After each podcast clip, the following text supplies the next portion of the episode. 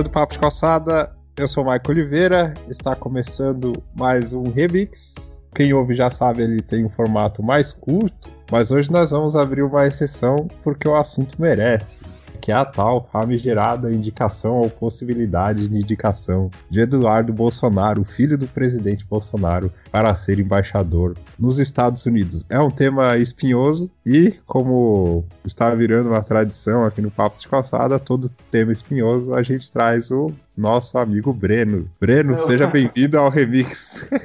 ah, boa, boa noite aí, Michael. Cumprimento os colegas aí que, que vamos ouvir. Prazer para mim estar acompanhando vocês aí nesse tema espinhoso. Para quem não me conhece, eu estou concluindo a graduação em Direito no, no Mackenzie, aqui em São Paulo, e para mim é um prazer poder aprender mais com vocês aí. Muito bem. Bom, para quem não está muito informado a respeito do assunto, em uma live no dia 11 de 7 de 2019, o presidente Jair Bolsonaro mencionou a possibilidade de escolher o seu filho, Eduardo Bolsonaro, como embaixador dos Estados Unidos. O curioso é que esse cargo ele está desocupado desde abril e a idade mínima para a ocupação de um cargo de embaixador é 35 anos. E o Eduardo completou isso recentemente, o que levanta aí a possibilidade, a suspeita, por assim dizer, de que isso já poderia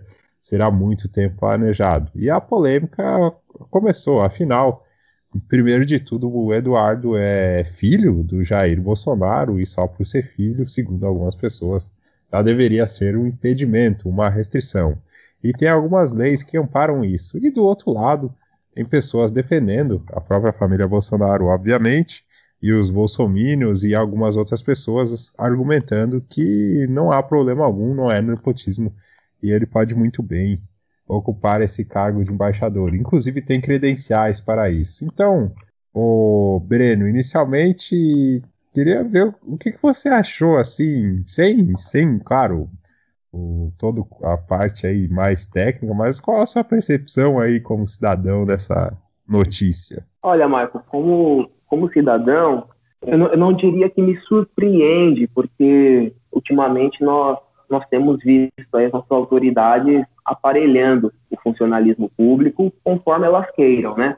Se não pela indicação de familiares, pela indicação de parceiros políticos, né? Como nós vimos no, nos governos Dilma e Temer, né? O chamado toma lá da cá, o loteamento dos ministérios. Mas o Bolsonaro me pareceu muito, muito ousado, né? E, e essa indicação claro, em termos como cidadão, em termos éticos e morais, não me parece ser, ser apropriada, né? ser, ser assim sincera e preocupada com a realidade do país, né? O nosso país aí afundado numa crise, crise econômica terrível, o Bolsonaro que foi eleito é, prometendo aí purificar a, as esferas de poder, as indicações políticas, né? Pelas técnicas, pelas pessoas capacitadas e o Eduardo Bolsonaro certamente não é a pessoa mais indicada para ocupar o posto em questão. Eu não sei nem por onde começar, sabe? Eu é, é a mesma situação daquele daquele podcast que a gente fez sobre a Vaza Jato, né? Porque eu tenho a percepção, vamos dizer assim, popular.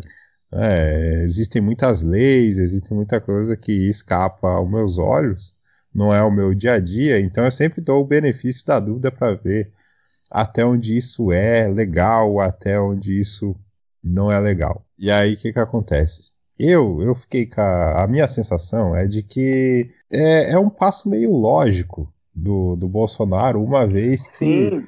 ele loteou a, a política, ou, colocou a família inteira dele na política. Então, eu vejo assim como ele só está aumentando o escopo. Como ele virou presidente, ele está aumentando o escopo. Ele, antes ele colocava o filho como vereador, e depois deputado estadual, agora que ele é presidente, ele coloca o filho como embaixador. O ruim disso é que ele está tornando algo público, pessoal.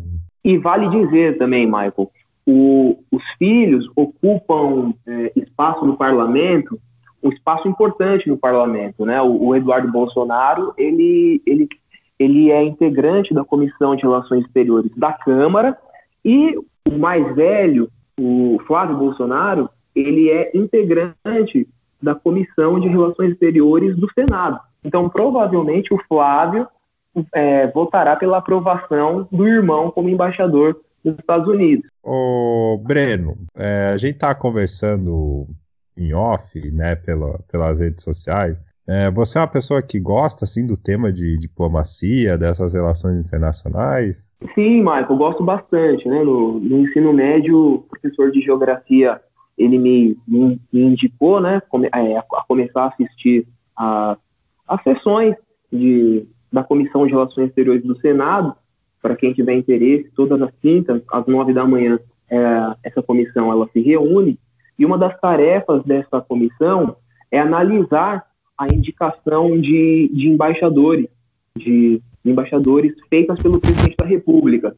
Então, o presidente da República, ele, ele publica no Diário Oficial a, a, a indicação dele, e essa indicação ela vai para o Senado acompanhada de um, de um relatório, onde esse, esse relatório contém o currículo do, do futuro do, do, do embaixador, do diplomata, contém um relatório sobre o, o país em questão, né, para onde ele está sendo indicado, e o, o que, que esse embaixador vai fazer de positivo né, pelo Brasil nesse país, o que ele pode contribuir. Então, desde o ensino médio, eu acompanho, assim, na medida do possível, essas, essas indicações, essa dinâmica.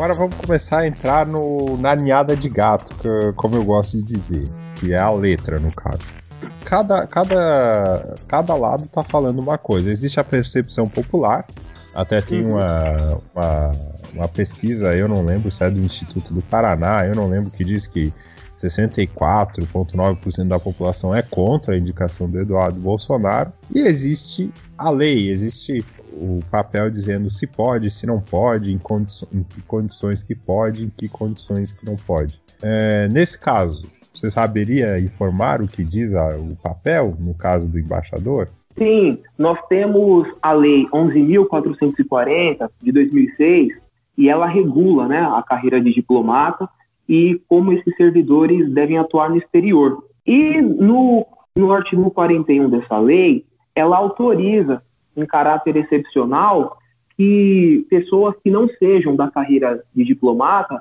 possam ser escolhidas para essa posição, né? Desde que haja aí um reconhecido mérito e que essa pessoa tenha é, relevantes serviços prestados ao país. Agora, esse, esse relevante serviço prestado ao país, ele é um conceito muito aberto, porque ele Sim. não precisa ser assim um serviço ligado à diplomacia. Pode ser uma pessoa aí ligada ao setor empresarial, é, empresarial, é, ao setor cultural. Então, fica aberto mas essa, essa lei ela abre essa excepcionalidade. Ah, inclusive, inclusive nós já tivemos dois casos de, de políticos que foram nomeados é, excepcionalmente. Em 2003, o Itamar Franco ele foi indicado e aprovado como embaixador em Roma, e também o ex-deputado Tilden José Santiago, que era do, do PT de Minas Gerais, ele serviu durante o período, o mandato inteiro do, o primeiro mandato inteiro do Lula em Havana. Inclusive esse último aí, acho que foi citado, né, pelo, pelo Bolsonaro como justificativa. Sim. Beleza, segundo essa lei aí que você citou de 2006, o presidente poderia, ele pode indicar o Eduardo Bolsonaro no, na questão de não ter a sua carreira diplomática estabelecida. Aí seria uh, o parágrafo excepcional, no caso. Não, não, não, porque aí os outros requisitos, né, os 35 anos, a idade mínima, ser brasileiro nato, ele já cumpre com esses requisitos, né? É, em cima disso, qual que foi a defesa do Eduardo Bolsonaro? Ele falou, já fiz intercâmbio, já fritei hambúrguer nos Estados Unidos, no frio de Maine, estado que faz divisa com Califórnia, no frio do Colorado, numa montanha, Lá aprimorei meu inglês, vi como é o trato receptivo do norte-americano para os brasileiros, então acho que é um trabalho que pode ser desenvolvido. Certamente precisaria contar com a ajuda dos colegas do Itamaraty dos diplomatas, porque vai ser um desafio bem grande, vai ser tudo para dar certo. Aí é, ele, ele fez um outro vídeo citando o, todo o trabalho dele pela, pela Câmara dos Deputados. Qual que é o cargo dele mesmo? É de Relações Internacionais? Né? Não, ele é integrante da comissão de, de assuntos, né? Relações, é, relações exteriores do, da ah, Câmara. Ah, relações exteriores. Isso, isso, perfeito. Então, como você disse anteriormente, é um conceito muito amplo o pessoal acaba esticando o elástico e jogando dentro desse, desse argumento toda a experiência do Eduardo Bolsonaro. Só que aí não fala nada de nepotismo, que é uma outra reclamação. Onde que entra a questão do nepotismo? Então, é, Marco, o nepotismo ele, ele ficaria é um, é um, assunto mais ligado ao Supremo, né? Porque aí, aí, nós teríamos que, como o Supremo é a corte máxima do país, o que, que o Supremo diz sobre o nepotismo? o Supremo ainda não tem uma posição assim sólida sobre isso. O, nós temos a súmula vinculante número 13 e diz né, que a nomeação de cônjuge, companheiro, é, primo, cunhado, todo esse pessoal aí, é, avó, avô, tio, todo mundo, não pode ser feita em cargos de comissão ou de confiança é, ainda que de função gratificada na administração pública direta ou indireta, que aí seria fundação pública, é, empresa pública como o Banco do Brasil, Caixa. Então, nada disso poderia ser feito, né? Seja na União, nos estados, no Distrito Federal, nos municípios. E também não, não poderiam ser feitos acordos, né? Eu, por exemplo, eu conheço, nós dois somos uma, é, e eu faço um acordo para você empregar o meu filho, e, e, eu emprego o seu filho, que aí seria o chamado nepotismo cruzado. Então essa súmula, ela proíbe tudo isso daí. Só que ela não proíbe, conforme os ministros do Supremo, os, é, a nomeação para cargos políticos, como de ministros é, e secretários estaduais e municipais, porque os ministros do Supremo entendem que esses cargos políticos eles são precários e aí eles não eles não definem claramente o que sejam precários e eles vão dizer que são cargos que exigem uma grande confiança. Então, o, o presidente, o governador, o prefeito, eles precisam confiar muito numa pessoa para nomeá-la para esses cargos, né, de ministros, é, de secretários. Então, nesse caso, poderia, poderia, poderiam ser nomeados, né? Agora, o que acontece? Em setembro de 2014, a primeira turma do STF ela decidiu que o nepotismo ele tem que ser analisado caso a caso para saber se uma pessoa cometeu o, crime de nepotismo. A gente teria que ver caso a caso os, os elementos de trocas de favores e de fraude à lei. Em 2017, o ministro Marco Aurélio ele concedeu uma liminar suspendendo a nomeação do filho do Marcelo Crivella como, como secretário-chefe da Casa Civil porque ele disse que para o Marco Aurélio essa nomeação era contra né, essa súmula 13, essa súmula vinculante 13. Em setembro de 2018, a segunda turma do STF disse o contrário. Eles estavam analisando uma prefeita que nomeou o marido como secretário municipal e eles foram condenados por improbidade administrativa. Só que aí veio o Supremo e falou: não, eles têm que ser reconduzidos, reconduzidos para os cargos deles porque eles não cometeram crime algum. Essa a nomeação, como tem caráter político, pode ser feita. A, a nomeação só deve ser é, anulada se a pessoa nomeada não tiver a capacidade, a habilidade técnica para exercer o cargo, se for comprovado que ela não é, não tem idoneidade moral e também é, se ficar configurada essa fraude à lei, né? Então você uhum. percebe que o, o próprio Supremo não é claro na definição de nepotismo. Esse ano, o Supremo tem um recurso extraordinário para ser aprovado pelo plenário. Né? O plenário é quando a gente vê os 11 ministros lá de toga, é, sendo transmitidos pela TV. Aquela decisão que eles, que eles decidem, os 11 juntos, essa decisão equivale. Tá. Então, as demais decisões, as que eu disse até agora, elas têm caráter provisório. Então, qualquer decisão que seja, ela sempre vai ter que ir a plenário. Ir a plenário, para que tenha uma decisão pacificada que a gente chama, né? E qual foi o tempo de atuação do, do Supremo nesses dois casos? Tipo, ah, aconteceu? Quanto tempo depois que eles... Então, no caso do, do, do, do Crivella, eu acredito que tenham sido é, meses. Eles não demoram muito para se pronunciar, porque são uhum. casos em que as pessoas, então são casos em que as autoridades perdem seus cargos, né? Então você depende ali de de processos de impeachment, o, o, vice acaba assumindo. Então são situações que precisam ser resolvidas logo. Então o, o Supremo decide isso em meses. Porque vai ser um vai ser curioso, né? Se ele demorar muito para se pronunciar, o Eduardo acabar assumindo e etc. E a gente viu ultimamente, principalmente o caso aí envolvendo o ex-presidente Lula, que o Supremo, o Supremo sim, o Supremo faz política. Se politicamente é melhor empurrar ah, para frente, sim. ele empurra, sim. ou se é melhor puxar, ele puxa. Eu acredito que se o Supremo tiver algum interesse em se pronunciar, eu acredito que aí em dia ele se pronuncie. Com certeza o Dias Toffoli, é, se não chegar, né, se nenhum partido for ao Supremo, com certeza esse recurso extraordinário que está ali para eles votarem vai ser colocado em pauta rapidinho.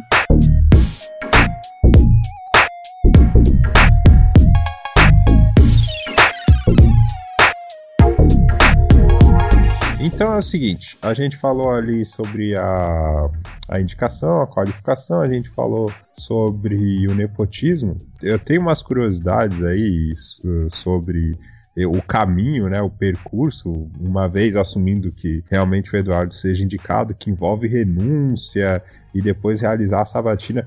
Qual seria o percurso? Vamos supor, Bolsonaro anunciou, sim, vai ser o Eduardo. E aí o que, que vem depois disso? Então, Michael, o Eduardo Bolsonaro ele precisa primeiro, o presidente ele anuncia isso como publicando a indicação do Bolsonaro no diário da no diário oficial da União. Aí o Senado recebe essa publicação e envia para a Comissão de Relações Exteriores. Aí o presidente da, da, da, Comissão de Relações Exteriores, ele, ele designa um relator, um senador que vai apresentar o parecer, né? E aí ele, ele lê o currículo do, do, do Eduardo Bolsonaro e aí ele teria, seria concedida uma vista coletiva, né? Seria um tempo adicional para todos os para todos os senadores da comissão analisarem o currículo. E aí uma, uma sabatina é pautada para a sessão seguinte. E aí seria na próxima semana ou quando eles combinarem. Aí uhum. nessa sabatina os senadores eles podem apresentar questionamento ao candidato. Então, Eduardo, é, Bolsonaro, o que você pretende, em que áreas você pretende atuar é, na Embaixada dos Estados Unidos? Como você pretende estreitar os laços com o governo Trump? Quais, quais serão as suas frentes, né, as suas prioridades de trabalho lá? E, e aí, ao final dessa sabatina, o, a comissão faz uma indicação à votação secreta. Então, os, os, senadores que fazem parte dessa, dessa comissão, eles vão decidir se aprovam o nome do Eduardo Bolsonaro ou não. Se for aprovado, o nome dele vai para o plenário do Senado. Aí o nome dele vai para o plenário e, e aí, com base né, na, nesses requisitos aí de currículo, o nome dele pode ser aprovado ou não no plenário. Aí, aprovado no plenário, vai para o Bolsonaro só dar a canetada final, o tal que final, é isso? Exato. Ah, beleza. Aí ele faz o símbolo da arminha e fala: ah, vocês aprovaram, tá ok. é, exato. Sempre quando há uma indicação dessa, há um passo chamado agreman, que é a aceitação pelo governo do país onde, onde o futuro embaixador vai, vai atuar. Que aí o, os caras, o Bolsonaro, o Bolsonaro e o Ernesto Araújo falam lá pro Trump e pro Mike Pompeo. Olha, a gente está querendo mandar o, o, Eduardo Bolsonaro, vocês aceitam? Aí os caras analisam o currículo, ah, a gente aceita, ah, a gente não aceita. Então tem esse passo também que me parece que já foi dado. Essas negociações aí já aconteceram talvez até lá fora primeiro, para depois acontecer aqui. Eu não lembro bem o mês que foi a visita lá dos Estados Unidos, mas como foi falado no começo do programa, desde abril que esse cargo tá vago. Então, como eu acredito que nessa, nesse tipo de nível avançado de política nada é coincidência. Estamos aí agora uh, vendo o que vai acontecer em relação ao Eduardo Bolsonaro. Agora, eu não sei se precisa de tempo extra para analisar o currículo dele, não. Acho que né, se, for, se, for, ver o que ele mandou lá no Twitter, a galera rapidinho consegue olhar, né? Aí eu fico Sim. curioso como é que vai ser o questionamento na. Como é que é? Na sabatina, né? Falaram que o local que trabalhou lá não tem hambúrguer. E aí? A outra dúvida: o hambúrguer ele é frito ou ele é grelhado? Agora vamos para uma questão séria, assim, bom, por assim dizer. Porque, primeiro, é, tem toda essa polêmica com China, Estados Unidos, mas a rigor, a rigor, os Estados Unidos ainda é o país mais poderoso do mundo, tanto, em vários assuntos, influência, em tudo, é o mais poderoso. Então esse cargo, aos olhos de um leigo como eu, é um cargo muito sério. E eu percebo eu percebo que muito, os Bolsonaros, né, a família Bolsonaro e os bolsominions, quem defende, enfim, eles, eles citam muito a relação com o presidente Donald Trump. Mas, pelo que eu percebo, pelo pouco que eu li, de novo, não é a minha área, ele não vai se limitar, o embaixador, a ter um relacionamento só com o Donald Trump. Eh, o Donald Trump, talvez, para o embaixador, não seja nem a figura que ele tenha mais contato ou mais importante. Enfim, então tem que ser uma pessoa muito experiente e, segundo o que eu pesquisei também, às vezes se dá algum problema, alguma polêmica, o embaixador é chamado para dar explicações e nesse momento é muito importante ter um domínio da língua para que não gere nenhum ruído de, de explicação, de comunicação, enfim. Mas, Breno, o que faz o embaixador e se realmente para os, um país como os Estados Unidos é preciso mandar alguém experiente. Então, Michael, o, o embaixador ele é, é ele é, o, é, é, conhecido como chefe de uma missão diplomática permanente. Então, ele é o representante do, do nosso país no exterior. Então, o, o embaixador ele é que vai defender os nossos interesses políticos, econômicos, culturais e também consulares, né?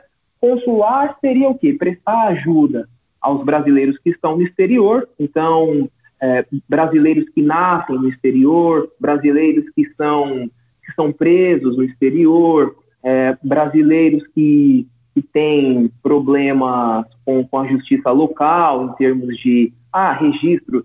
Por exemplo, eu mesmo, quando estava na China, tive problemas no recebimento de, de bolsa do governo chinês. Então, eu entrei em contato com, com a Embaixada do Brasil em Xangai e eles entraram em contato com a Universidade Nacional do Estado e providenciaram essa, é, o, o, lançamento do valor da minha bolsa na minha conta. Então, a, a embaixada ela, é, ela, ela, tem assim, isso tudo num prazo muito rápido. Eu posso dizer para vocês que eu fui muito bem atendido. Então, a, a, a embaixada ela tem essa esse, esse, caráter, né, de ser um, de ser no mesmo tempo o, o cartório, né, dos brasileiros, uma espécie de cartório dos brasileiros nos países em que eles estão. Então, se você perde seu passaporte, você pode pedir uma segunda via. Em anos eleitorais, o, os brasileiros que estão no exterior podem votar para presidente nas embaixadas. Você tem um braço cultural onde o Brasil leva é, cantores e artistas plásticos, é, cineastas do Brasil para fora, para os países onde eles estão, para promover festivais literários, festivais artísticos. Você também tem agora é, uma iniciativa do Ernesto Araújo, inclusive, dessa, dessa gestão de promover o ensino da língua portuguesa nos países. Então, já fizeram cooperações com, se não me engano, com a Áustria e com mais outros dois países.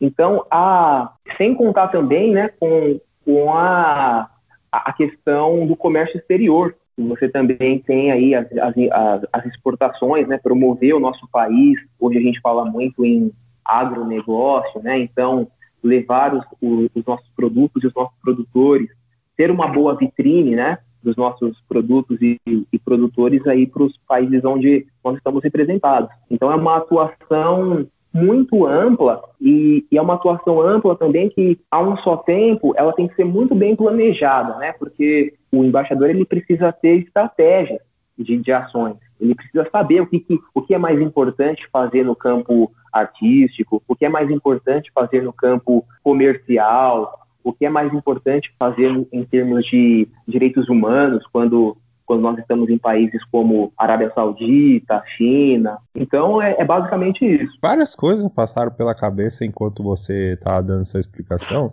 É, por exemplo, é, eu, eu, costumo falar que eu, eu não, não, não torço contra os governos, sabe? Acho que quando tem que quando julgo ser necessário criticar, critico, ou quando julgo ser necessário elogiar, elogio. Por exemplo, essa questão do Ernesto Araújo que você falou, eu não sabia, eu dou os parabéns para ele por essa iniciativa, muito criticado várias vezes, mas nessa aí, realmente, parabéns. Agora, o que eu percebo assim é que esse governo ele faz muitas guerras é, é, culturais, de comportamento e tantas outras coisas. Eu fico curioso em, em saber se aconteceu alguma coisa de, de alguém, de um cidadão procurar a embaixada querendo que um problema seja resolvido e esse problema for uh, de encontro, for contra a ideologia do embaixador. O que, que ele ia fazer? Porque é, diplomacia seria você tentar buscar um equilíbrio ali, uma solução, ou quando tiver um problema econômico, uma questão econômica, de repente, em um estado, ou essa polêmica que eles tiveram com o prefeito, se não me engano, de, de Nova York, uma, uma situação importante para o Brasil, em que o prefeito ou o governador é democrata. Ou, eventualmente, o Donald Trump não se reelegendo ano que vem. Eu fico me perguntando como que fica essas coisas, já que eles tomaram um lado forte nisso. Então, pode ser que acabe prejudicando o país. Né? É, Michael, aí você está falando ponto importante, que é a formação do diplomata, né? Sempre quando eu ouço pronunciamentos de, de diplomata e de pessoas que trabalham no Itamaraty, uma das coisas que, que todos falam em, de forma positiva é que a formação do diplomata ela rompe né, com, com governos, com, com, partidos políticos, de modo que o, o diplomata fora do Brasil ele ele tenha como principal interesse, claro, representar os, os interesses, defender os interesses do país, negociando sempre com vista à, nossa melhora, né, a, em, em, trazer as, as, os, os, melhores cenários e, e as maiores vantagens para nós, brasileiros, nosso país, e também sem se preocupar em agradar determinadas é, correntes políticas, determinados é, atores políticos, partidos políticos. Então, essa, essa é uma essa é uma virtude que, com indicações como a do Eduardo Bolsonaro, ficariam prejudicadas, porque muitas vezes o, o diplomata ele precisa ter muito sangue frio, muito controle quando ele está na mesa de negociação. É claro que ele recebe determinações do país, olha, tem que negociar nesse sentido. Só que muitas vezes ele precisa de uma certa forma, acariciar o, o, o, lado opositor na negociação, a fim, de que se, a, a fim de que se chegue a uma negociação. Nem sempre a negociação é feita aos gritos, aos berros, sem, sem ceder a alguma coisa, sem paciência. Então, eu não, eu não sei. Pelo, pelo perfil do Eduardo Bolsonaro, eu acredito que muitas negociações possam ser feitas assim, de sopetão, sem um período de, de maturação, sabe? Eu queria citar duas coisas aqui em cima do que você falou. Por exemplo, né, às vezes o, o governo ele é obrigado a enfiar a sua, vamos dizer, ideologia goela abaixo em nome do bem maior. Eu, aquele acordo é, União Europeia-Mercosul foi a prova disso. O Bolsonaro sempre fica bradando contra o, glo o globalismo e esse acordo foi a coisa mais globalista que se possa dizer. Então, nessa tem horas que a bravata só funciona aqui no Brasil. E em cima disso, um, um outro exemplo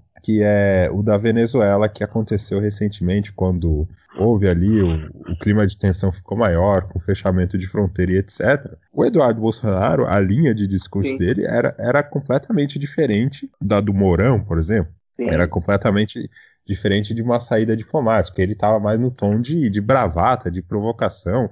E nessa época, o Breno, eu estava acompanhando muitas entrevistas de pessoas que uhum. estudam relações internacionais, ex-diplomatas, ex-embaixadores, enfim. E teve uma delas, que eu não me recordo o nome, que deu uma entrevista na Jovem Pan, que ela falou um negócio muito interessante que, que abriu a mente, assim.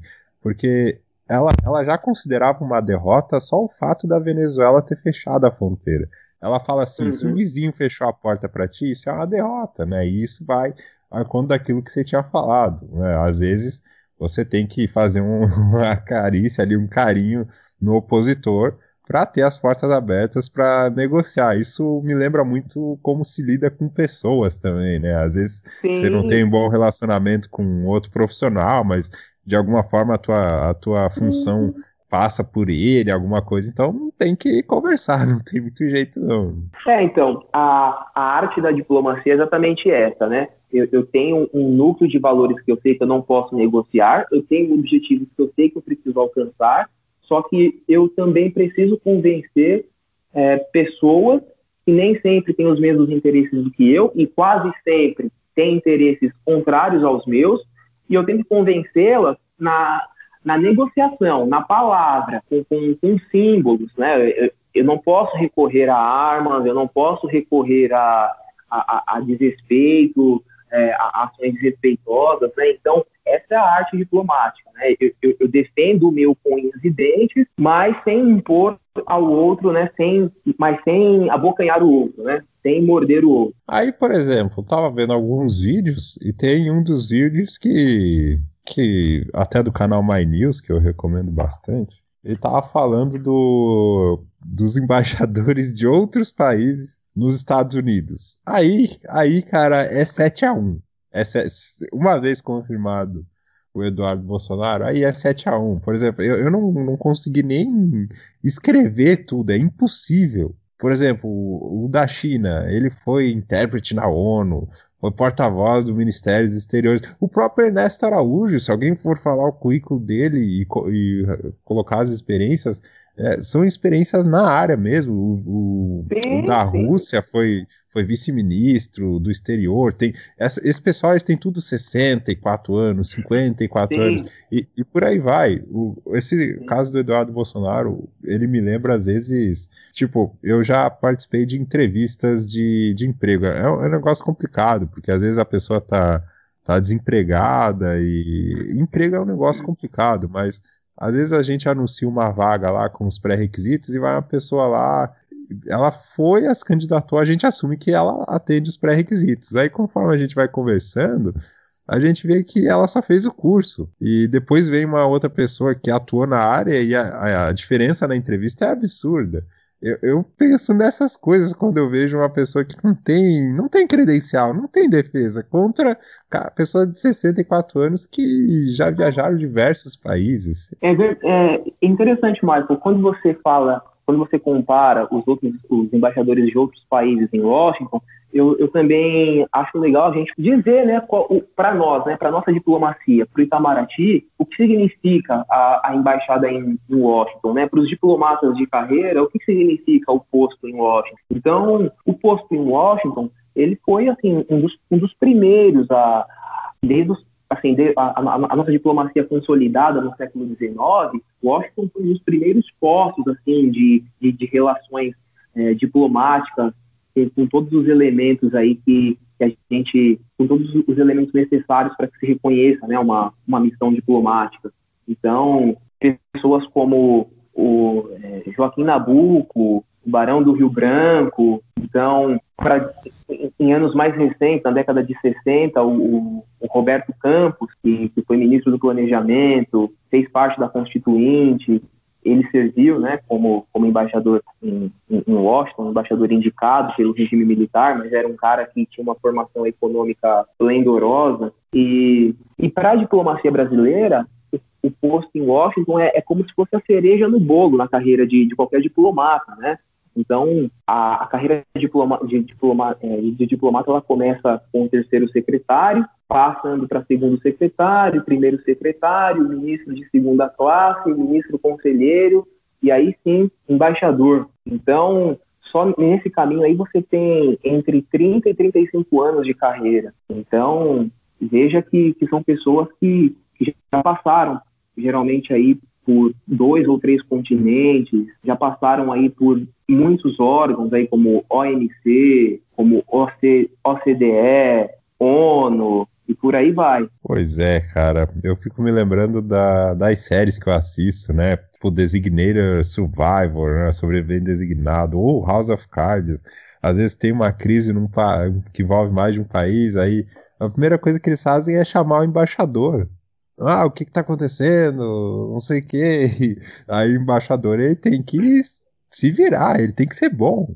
Igual a gente falou da língua, e a língua parece ser um dos problemas aí do Eduardo Bolsonaro. Começou a circular vários vídeos e tem um é, então... que é clássico, ele tá falando. Caralho, deu branco. Então, a língua, Michael, a língua, eu, eu é claro que é, é muito importante, porque a, a, até dizem né, que dois aspectos que definem qualquer cultura é a, é, é a comida e a língua, né? Mas como em, em, missões diplomáticas você tem sempre ali um corpo de funcionários trabalhando com você, é um ponto que dá para ser contornado. Agora, as decisões que precisam ser tomadas, quais estratégias de negociação a serem tomadas, quais prioridades serão definidas no, no dia a dia de trabalho, isso são questões que exigem experiência, né? Para você ter uma ideia, ó, os últimos embaixadores do, do Brasil em Washington foram as seguintes, os últimos seis, ó. O último foi o Sérgio Amaral. Ele foi indicado pelo Temer, foi, ele é formado em Direito pela, pela USP, ele, ele entrou para o Rio Branco em 71, ocupou cargos em Paris, em Bonn, na Alemanha, em Genebra, assumiu as embaixadas de Londres e Paris antes de ir para Washington. Aí depois você tem o, o, Luiz Alberto Figueiredo, que ficou de 2015 a 2016. Ele foi indicado pela Dilma. Formado em Direito, ingressou no, no Rio Branco em 79, trabalhou em, em missões na ONU, em Santiago, em Ottawa, no Canadá, e na Unesco, em Paris. E ele foi ministro das Relações Exteriores entre 2013 e 2014. Aí você tem o Mauro Vieira, de 2010 a 2014. Também entrou no Rio Branco em 74. Aí ele foi promovido a ministro de primeira classe em 99, depois de passar quatro anos como conselheiro em Paris. Aí trabalhou em, em, em Buenos Aires e trabalhou em Washington também. Aí você tem o Patriota, que formou em Genebra entrou para o Itamaraty em 78, trabalhou na China, em Genebra, e aí foi ministro da Dilma das Relações Exteriores entre 2011 e 2013. E aí depois saiu como depois que saiu do, do, do, do, posto de ministro, se tornou embaixador em Washington. Aí depois você tem o Roberto Abdenur, de 2004 a 2007. Ele foi embaixador em, em países como Equador, ficou, ficou anos na Alemanha, sete é, em Viena, na Áustria, e aí depois que ele foi para os Estados Unidos, e ele estudou, fez direito aqui no Brasil e é mestre em economia pela London School of Economics. E aí o último dessa lista é o Rubens Barbosa, que foi indicado pelo FHC, foi de 99 a 2004. Ele entrou no Rio Branco em 60 se tornou ministro de primeira classe em 85. Antes de ir para Washington, ele foi embaixador do Brasil em Londres por cinco anos e também tem mestrado na London School of Economics. E hoje ele é diplomata aposentado e é presidente do Conselho Superior de Comércio Exterior da Fiesp.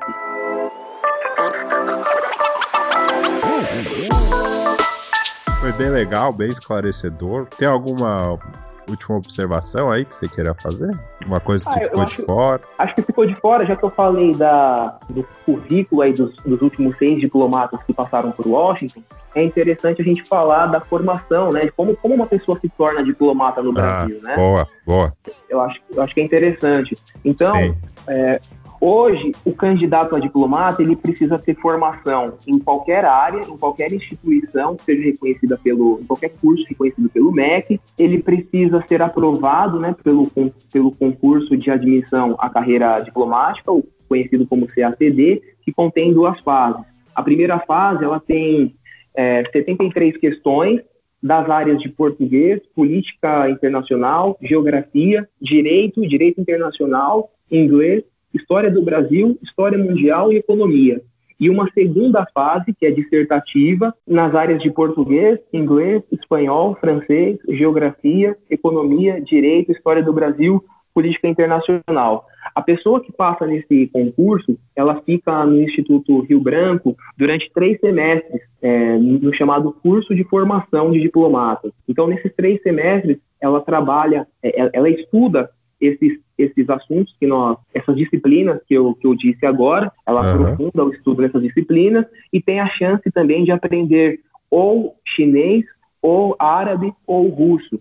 E depois desses três semestres, ganhando como terceiro secretário, já ganhando o, o salário como terceiro secretário, ele o, o, há um ranking da turma, né? O primeiro colocado no concurso e o primeiro colocado na, na turma, com a, com a nota mais alta nesses três semestres, eles podem escolher qual, qual, o primeiro posto deles. Então sai uma lista de postos disponíveis e eles podem escolher. Então, e, e é interessante que os postos, a, as embaixadas, elas são classificadas em A, B, C e D. Os postos A são postos como Washington, Paris, Londres, postos na Alemanha são os, os, os melhores postos assim para os países desenvolvidos, né? Os postos B são Buenos Aires, Santiago, Montevidéu, aqui na América Latina, né, em alguns países da, da Europa não tão desenvolvidos. Os postos C são postos como Pequim, Índia, países do Sudeste Asiático, né?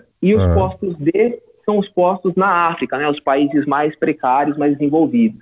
E aí é interessante dizer que a cada, a cada um ano impostos D equivalem a aliás, um ano em postos D equivalem a quatro anos nos postos A. Então, os diplomatas eles, eles trocam de postos seguindo essas proporções, assim. Então, vou falar o que eu gostaria de do que acontecesse e vou falar o que eu acho que vai acontecer.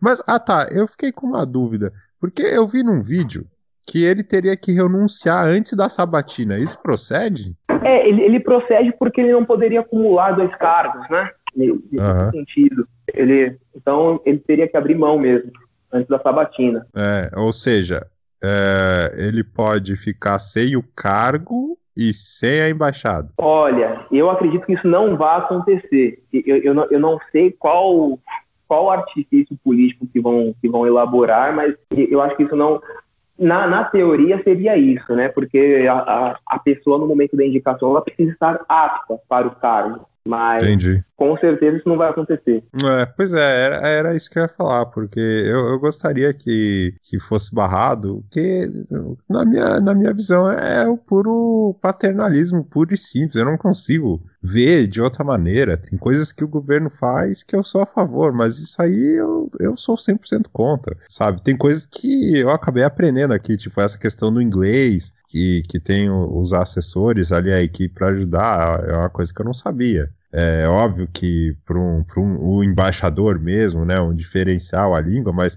se é contornável, ok, segue o jogo. Mas toda essa situação, os argumentos usados pelo Bolsonaro, pelo Eduardo Bolsonaro, eu não consigo comprar nenhum deles. Então eu gostaria que fosse barrado. Mas é, é, igual você estava falando aí, todo esse risco que envolve, eu acredito que nisso, aí sim ele vai fazer o Bolsonaro articulação, né? Não fez na Previdência, mas para o filho dele, aí sim ele vai fazer, e infelizmente nós vamos ter que acabar assistindo mais esse tapa aí na cara é o que eu acho que vai acontecer. E você, Breno, o que, que você gostaria de acontecer? O que, que você acha que vai acontecer? Olha, eu, eu sinceramente gostaria que não fosse que ele não fosse aprovado, né? Claro, se fosse uma figura, confesso a você, que se fosse uma figura assim que realmente tivesse currículo, fosse uma, uma figura importante, um caso assim muito extremo, eu, eu até seria a favor. Mas não, não é o caso, está bem longe de ser o caso. Então, eu gostaria de que fosse que a, a Comissão de Relações Exteriores não aprovasse o nome dele, de que o Bolsonaro também aprendesse né, com, com a lição, porque eu acho que para o Bolsonaro, para o país até, no momento que você está aprovando reforma da Previdência, tem aí uma reforma tributária vindo aí, você gastar um capital político com uma questão dessa, sabe? Então, acho que se tem uma área que não precisa ser mexida é a nossa política externa, assim, é, ainda, os, nossos, os nossos servidores são excelentes, tem formação assim, de, de sobra, mais que suficiente para atuar nessa, nessa área, para nos representar no exterior. Então, eu espero que, que o, Bolsonaro caia em si, né? Apesar de, de achar difícil. Apesar de é. que eu acho eu não me surpreenderia se o nome dele fosse aprovado para mim, não me surpreenderia que daqui duas semanas nós o víssemos já como, como embaixador. Até porque eu vi aqui uma, uma notícia de um, de, um deputado também, um, um, deputado federal que, que propôs que o Bolsonaro, que o Eduardo Bolsonaro assumisse a embaixada, cumulando o cargo de, de, deputado federal. Ah, sim, que ele elaborou uma PEC, não foi? Exato, exato. Já pensou essa PEC tramitando rapidamente? Aí, aí seria um negócio inacreditável. É, então, porque até no plano, até no plano jurídico é, é muito difícil. A gente, igual você me perguntou, ele tem que, ele tem que ele tem que renunciar antes da sabatina, pensando, pensando nos requisitos da sabatina, sim, né? Porque a, a pessoa para ter o nome para ter um nome submetido a uma a uma aprovação, ela precisaria ter todos, ela não pode ter impedimentos para assumir o cargo. É, é aquela questão da entrevista, é aquela questão da entrevista de emprego que estava falando, né? Se a pessoa se candidata é porque ela está tá apta a assumir o cargo. Então ele Sim. não poderia assumir, ele não pode assumir o cargo é, um cargo público dessa magnitude, sendo que ele já tem um outro cargo público e ainda mais dessa relevância. É. Seriam, cargos, seriam cargos conflitantes. Mas aí você já vê que já apareceu uma proposta de de acumulação de cargos. Então, num cenário assim, nada é impossível, né? Toda e qualquer aberração é, é permitida. Pois é, né? É, é complicado, mas vamos aguardar. Eu torço para que não aprove. Vou falar aqui abertamente nesse, nesse podcast, é o espaço que a gente tem, então tomara que não aprove. E, e igual você falou, que ele, o Bolsonaro tome essa lição, porque ele, ele tá esticando muito a corda. As pessoas ele tá soltando uns argumentos que não tem nada a ver. Ele fala, ah, se a mídia tá criticando, é porque é a pessoa certa. Não, por que, que a mídia tá criticando? Quais os argumentos da mídia? Fazem sentido? Não fazem? Aí ele vai lá, ah, nenhum embaixador fez nada desde 2003. Ah, ah isso, e por conta disso é válido indicar o filho? Ah, é umas coisas que não, não fazem sentido. E me incomodam, sinceramente. A própria, uhum. a própria frase lá do filé mignon, né? Que ele, ele falou, pô, se eu puder dar um filé mignon pro meu filho, é claro que eu vou dar, né? Pois é, aí... ele, ele, ele mesmo se entrega. E aí, no, no direito, nós temos o ramo do direito administrativo, né? E a, e a Constituição, no artigo 37, ela diz que a administração pública que, envol a, que envolve né, o, a, a União, que envolve a presidência da República, né? Ela obedecerá aos princípios da legalidade, da impessoalidade, da moralidade, da publicidade e eficiência. E essa nomeação de Eduardo Bolsonaro, para os que para os especialistas que são contra, ela, ela atinge os princípios da impessoalidade, ou seja, eu tenho que tratar todos os servidores, todos os cidadãos da mesma forma. Então, o, o Eduardo Bolsonaro claramente não está sendo tratado com o mesmo rigor que outros servidores, e outras pessoas a serem indicados para esse cargo seriam tratadas nessa situação. E outro princípio é a moralidade, né? Não é nada ético você uma indicação como essa num contexto como o nosso. É, pois é, é, é, é, o que eu falo. Cada dia é aquele livro A Revolução dos Bichos se concretizando. Né? É. E para um próximo episódio vamos falar o que ele está fazendo com com a cultura, com a Ancine. Mas isso fica para um próximo episódio. Mais alguma coisa? Não, eu acredito, eu espero que todos que, que, assim, tenha sido esclarecedor, tenha colaborado aí com, com, com, os amigos que estão nos ouvindo, espero que tenha ajudado. Ah, olha, foi 100%, aprendemos bastante e estamos aí para os próximos episódios, conte conosco. é isso aí. Valeu, também. valeu, Breno. Valeu, valeu, Breno. Obrigado. Valeu, galera. Valeu, ouvintes. Remix de, estará de volta. O spin-off Remix de volta a qualquer momento e o Remix toda terça-feira. Valeu, abraço. Tchau. Tchau.